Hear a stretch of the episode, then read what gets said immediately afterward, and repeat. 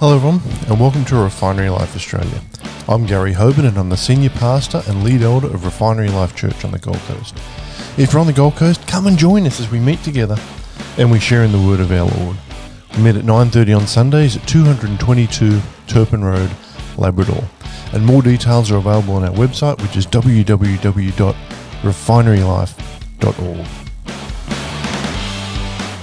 Now, today we're going to continue our series titled Strengthening Christian Marriage and Family Living.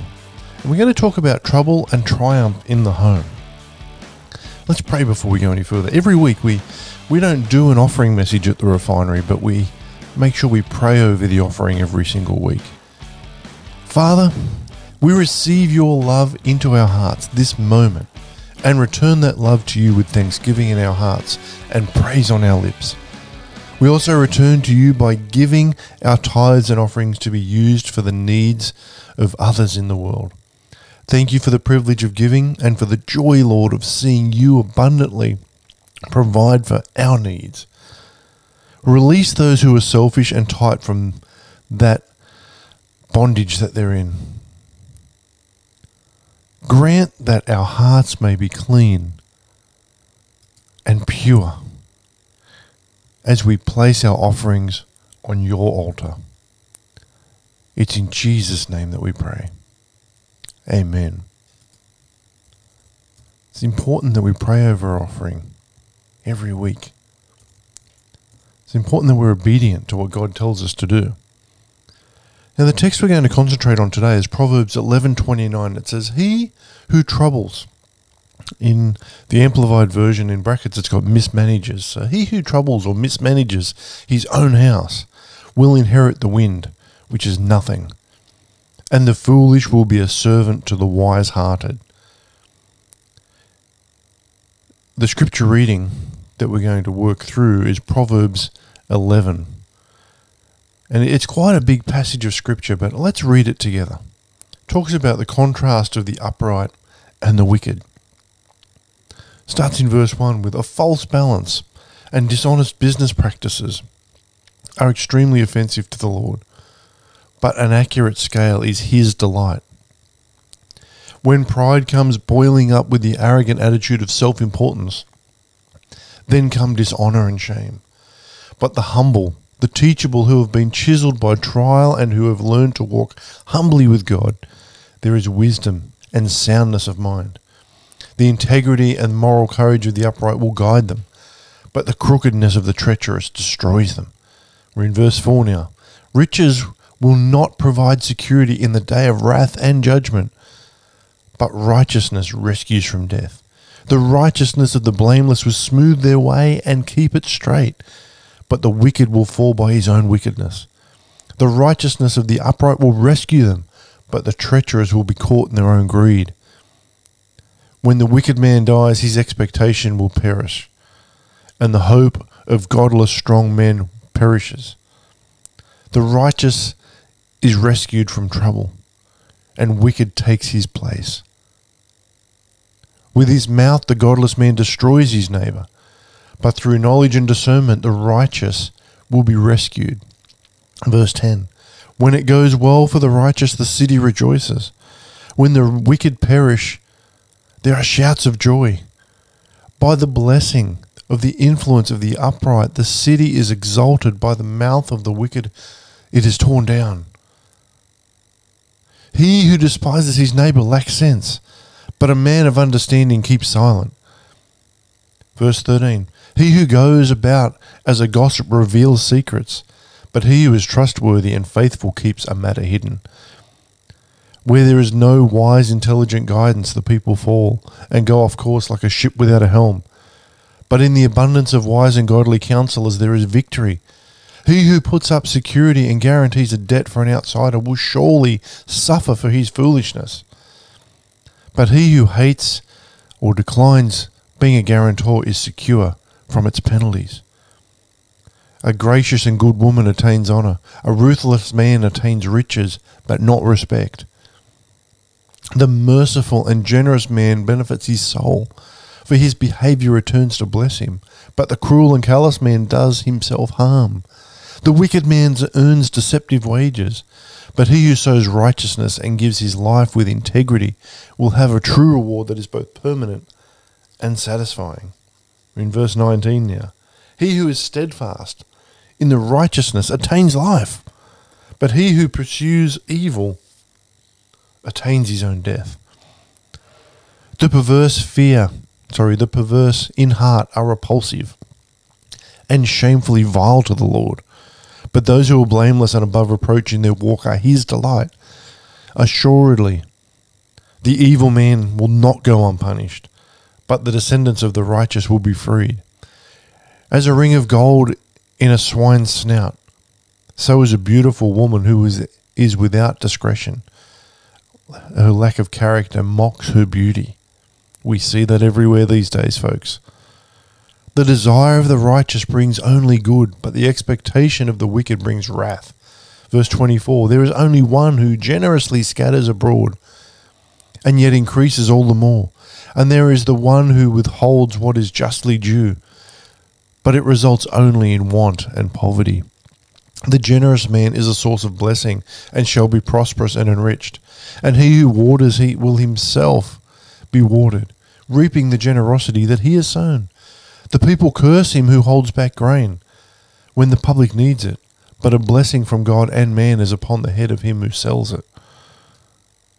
He who diligently seeks good seeks favor and grace, but he who seeks evil, evil will come to him.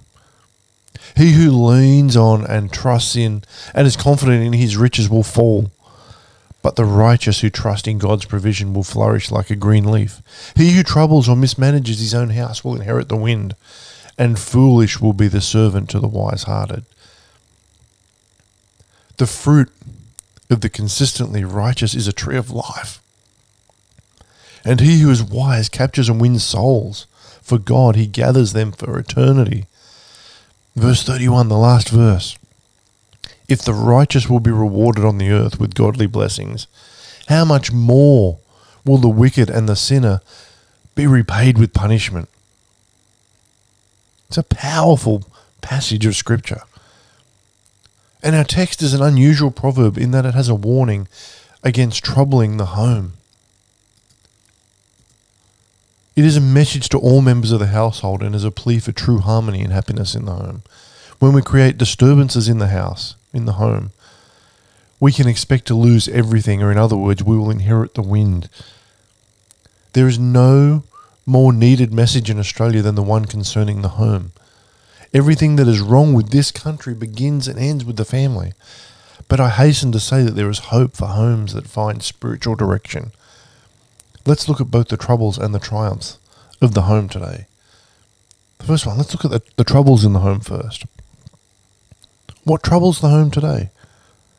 The home is troubled by the relative morals of the time.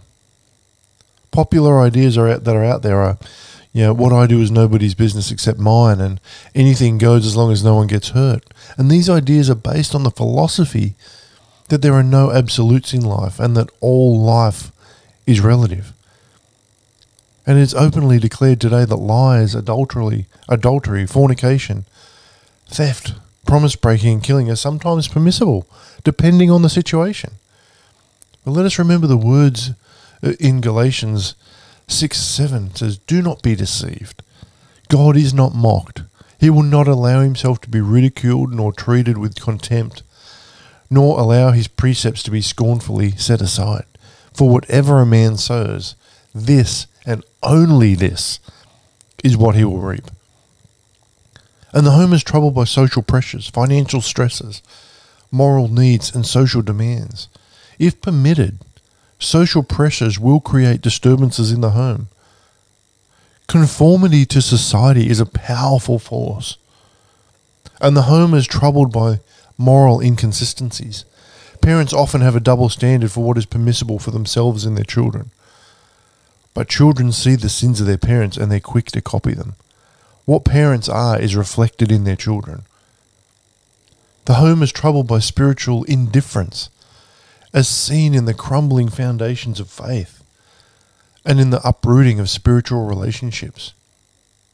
Studies in human behavior say that formal religion is one of the strongest influence of, influences of a happy home. We're seeing that these days, even without, within our church, the refinery. Yeah, we see people drop off sometimes because they've got family things on. But that is part of the crumbling of the foundations. There was a day when everyone went to church on a Sunday. And where husbands and wives actively participate in the life of a church, they tend to have lasting marriages. It takes more than just a church connection, however, for a home to know triumph. What will make our home victorious? The home needs leadership. God has willed that parents are leaders in the home. Deuteronomy 6 4 to 9 is a comma to parents to lead their children in the worship of God and teaching of the word in the home. God's word is to be kept in our hearts, taught and talked about, and remembered in our daily lives. God's word to children is in the fifth commandment. Exodus 20:12. Honor, which means respect, obey and care for your father and your mother, so that your days may be prolonged in the land and the Lord your God gives you. These two ideas relating to parents and children dwell side by side in life. They create harmonious relationships in the home. The home needs love. Love between husbands and wives, as seen in Ephesians 5 22 to 23. marriage like Christ and the church is what it talks about. Let's read it. Wives, be subject to your own husbands. A lot of women have problems with that. That's what the Bible says, though, isn't it? Be subject to your own husbands as a service to the Lord. For the husband is the head of the wife, as Christ is the head of the church, himself being the Saviour of the body. It's pretty simple. Love that transforms a home from frustration and fussing into harmony and a healthy spirit. Love that communicates itself rather than nursing itself and the wrongs done to it. The home needs love that practices faithfulness to the marriage vows made at the marriage altar. The home needs love that expresses itself in the Christ like spirit of respect and thoughtfulness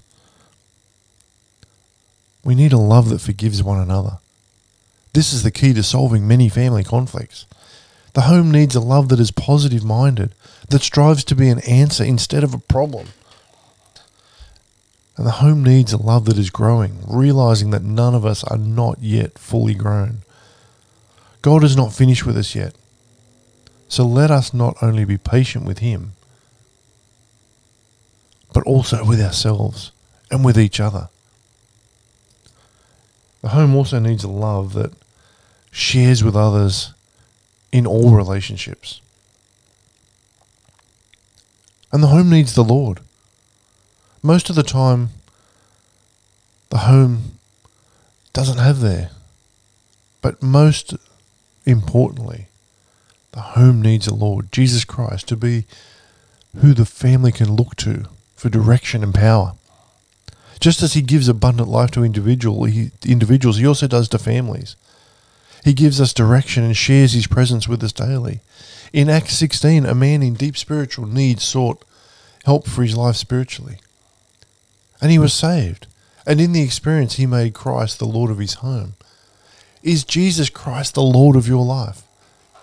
Is he the Lord of your family? As we finish up today, Life's crisis are too many and too deep to try and live without leadership, love, and Christ's lordship in your home. Will you open your heart to his triumphs? Anything less means trouble. And I want to encourage you, as I do every week, to be diligent with your Bible study time because God has so much more for us than we get from just going to church once or twice a week and hearing someone else talk about the Word. When you spend time with God, your life will change in amazing ways because God is a redeemer. There's nothing that's too hard for Him. And if you allow Him, He can make you whole, spirit, soul, and body. And you're important to God. You know that already. But you're also important to us at the refinery. When it comes to prayer, we believe that God wants to meet your needs and reveal His promises to you. So, whatever you're concerned about and whatever you need prayer for, we want to be here for you. Even if you just want to say hi, you can contact us on www.refinerylife.org or via any of our social media channels. And until next time, stay in the blessings.